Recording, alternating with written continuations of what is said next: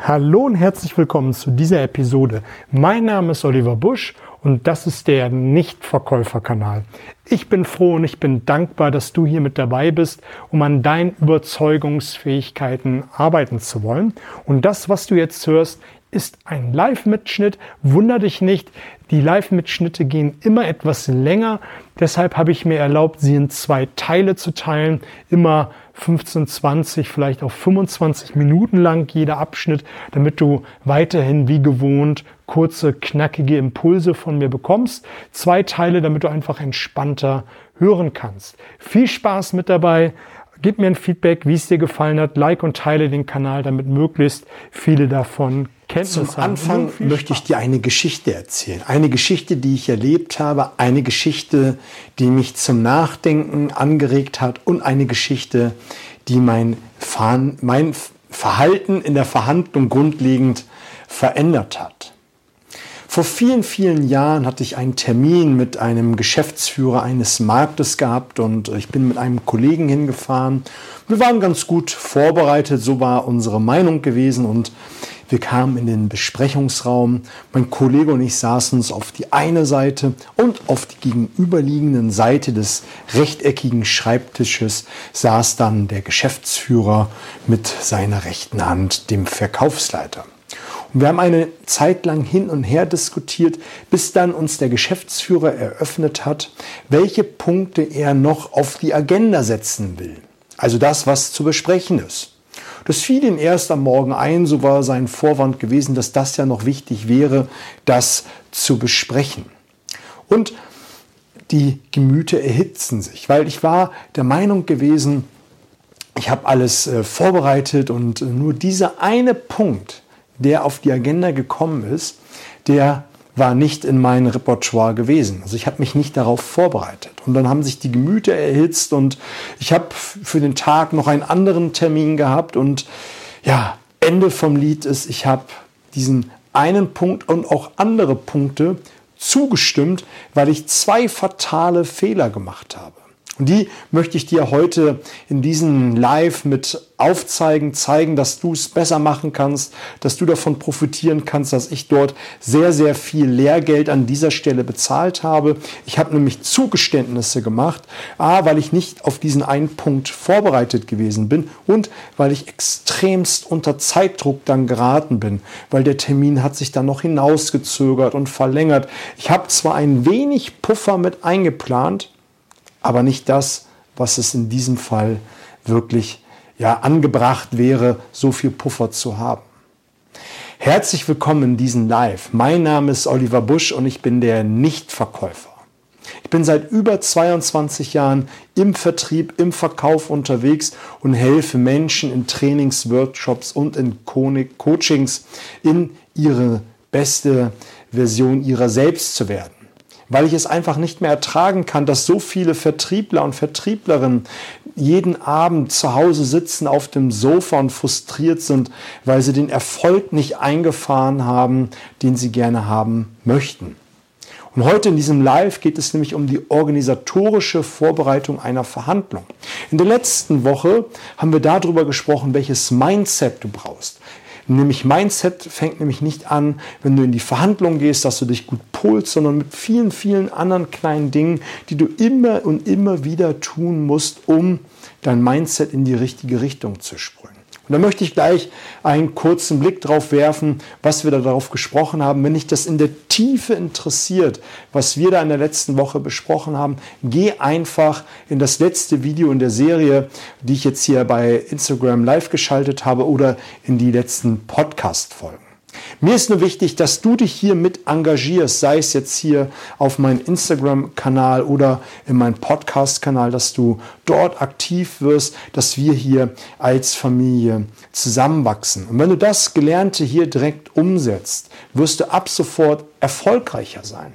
Weil das, was du hier bekommst, ist wissenschaftlich fundiert und vor allem praxiserprobt. Es sind auch Blaupausen, die du bekommst, damit du sofort in die Umsetzung kommst. Und wenn du dich hiermit äh, engagierst und äh, dich in der Community mit beteiligst, werden wir nach und nach so als Nichtverkäuferfamilie hier zusammenwachsen. Denn wenn du wirklich verstanden hast, was dein Kunde braucht und will, dann musst du nicht mehr viel tun, um zu verkaufen.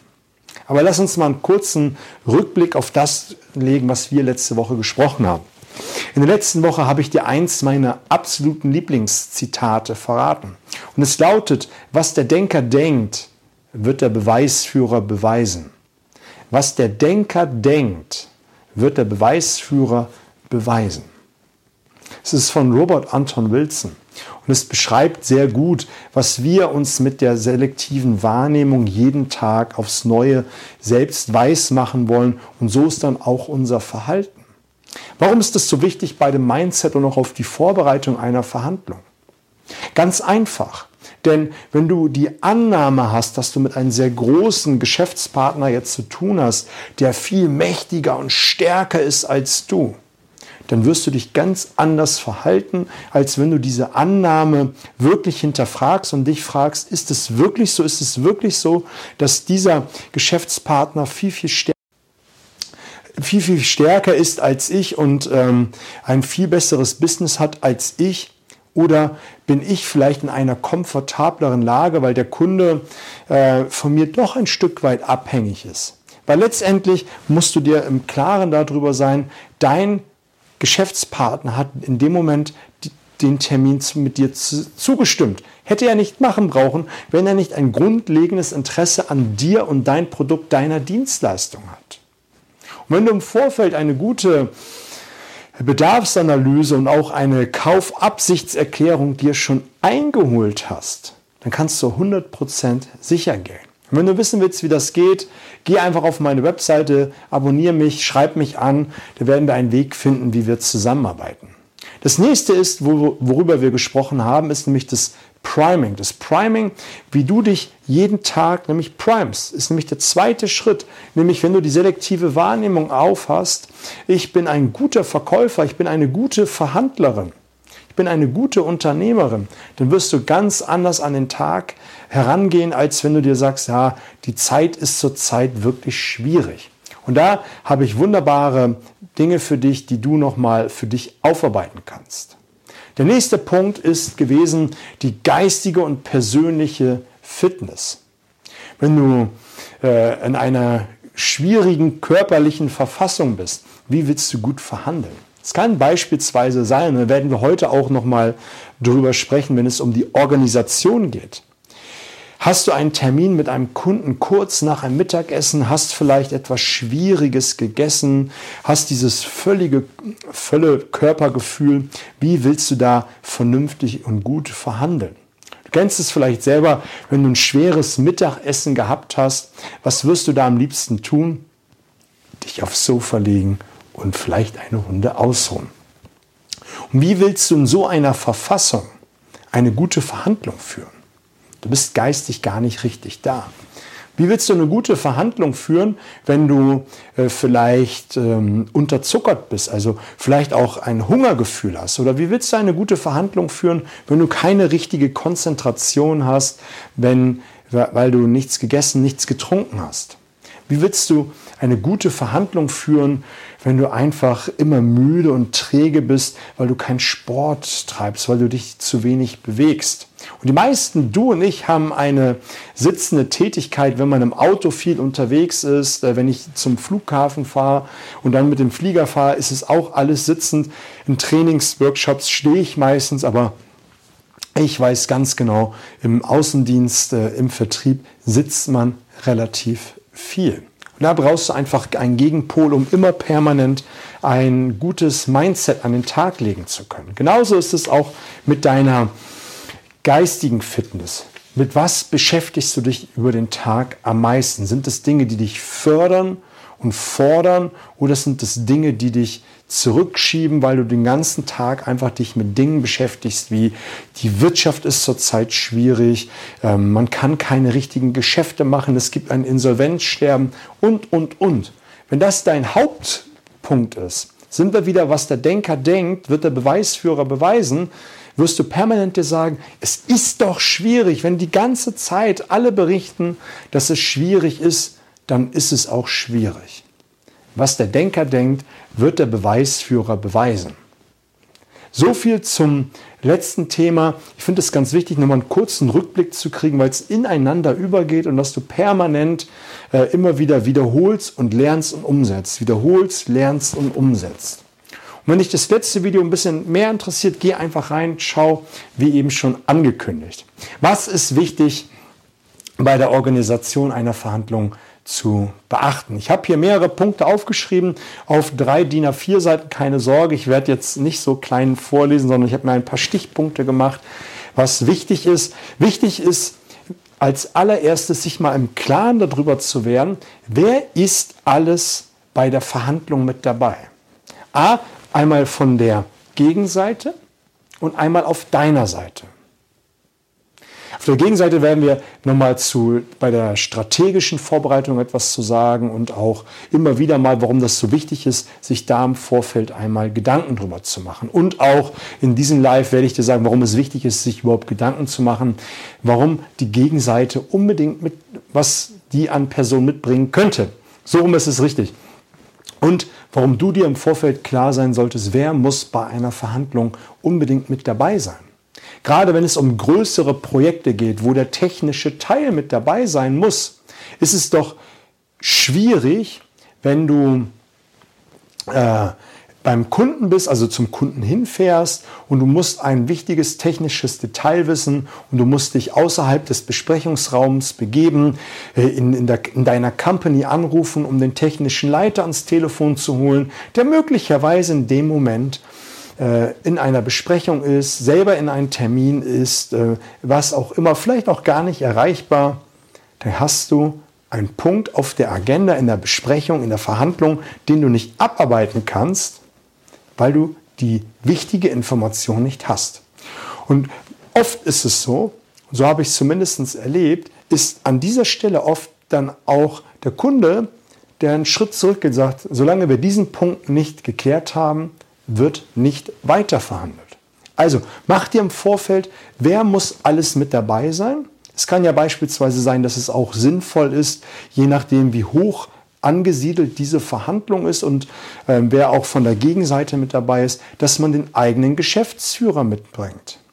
Wenn der Geschäftsführer des äh, Partnerunternehmens, also deines Kunden, äh, den Geschäftsführer mit an den Tisch holt, wäre es an sinnvoll, auch den eigenen Geschäftsführer mitzubringen. Warum? Das gebührt allein schon den Respekt. Das hat was mit Wertschätzung an dieser Stelle zu tun. Dann ist es vielleicht auch wichtig, einen Protokollanten mit in die ähm, Verhandlung zu schicken, der nichts anderes tut, als wie das Protokoll des eigenen und oder des Gesagten ähm, zu notieren, um dann wirklich immer zu wissen, was hat man alles besprochen. Die technischen Leiter, wer muss alles mit dabei sein? Der Verkaufsleiter, der Entscheidungen treffen kann, nämlich über das Budget. Wer auch immer, macht dir da im Vorfeld alles Gedanken drum, wer alles mit muss, wenn man zum Kunden fährt. Und dann ist es natürlich wichtig, wann reist man an, wie reist man an, ob man übernachten muss und, und da werden wir noch darauf zu sprechen kommen, dass man eventuellerweise erst am nächsten Tag abreist. Um genug Puffer zu haben, falls die Verhandlung viel, viel länger soll. Wir sind nämlich beim nächsten Punkt. Wo soll überhaupt verhandelt werden? Soll beim Kunden verhandelt werden oder soll bei dir in deinen Räumlichkeiten verhandelt werden? Ich bin immer Fan davon zu sagen, mach es möglich, dass bei dir selbst verhandelt wird. Wo spielt die Fußballmannschaft das bessere Fußballergebnis? Im Heimstadion. Da spielt der große Faktor des Heimspiels äh, eine große, große Rolle. Wenn dein Kunde natürlich äh, sonst wo ist, kannst du auch überlegen, ihn einzuladen, die Kosten dafür zu übernehmen. Ist es nämlich das Gesetz der Reziprozität, zu sagen, man geht schon mal in Vorleistung, macht kleine Geschenke, macht ein wenig, ein wenig Rahmenprogramm, darum. Da musst du mal gucken, was in deiner Company compliance-mäßig auch an dieser Stelle gut und richtig ist. Lass dich da nochmal beraten. Es ist nur eine Idee, was man alles spielen kann, um den Heimvorteil für sich zu nutzen und auch zu sagen, das ist es mir wert. Gerade wenn es um große Beträge geht, wo man um eine große Summe verhandelt, dass man sagt, ich verhandle in meinen Räumlichkeiten, weil das ist es mir wert. Und du hast den großen Vorteil, du hast permanent, du hast permanent alle Experten mit an Boot. Das heißt, wenn der technische Leiter die ganze Verhandlung, die manchmal auch über Stunden dauert, aber sein Teil ein kleiner Teil ist, dann kannst du ihn dann zur gegebenen Zeit ins Büro holen, in den Besprechungsraum und er kann seinen Vortrag, seine Präsentation halten und die Fragen deines Kunden beantworten. Ein ganz wichtiger Punkt, du hast alle Unterlagen, alle Personen permanent in deinem Unternehmen da und du kannst sie jederzeit zur Rate ziehen. Das ist das, der gegenteilige Fall, wenn du irgendwo beim Kunden zu Gast bist und er äh, hat alle Möglichkeiten, alle Informationen herbeizuholen, äh, bist du dort im Nachteil. Deswegen ist dieser Heimvorteil immens wichtig für dich.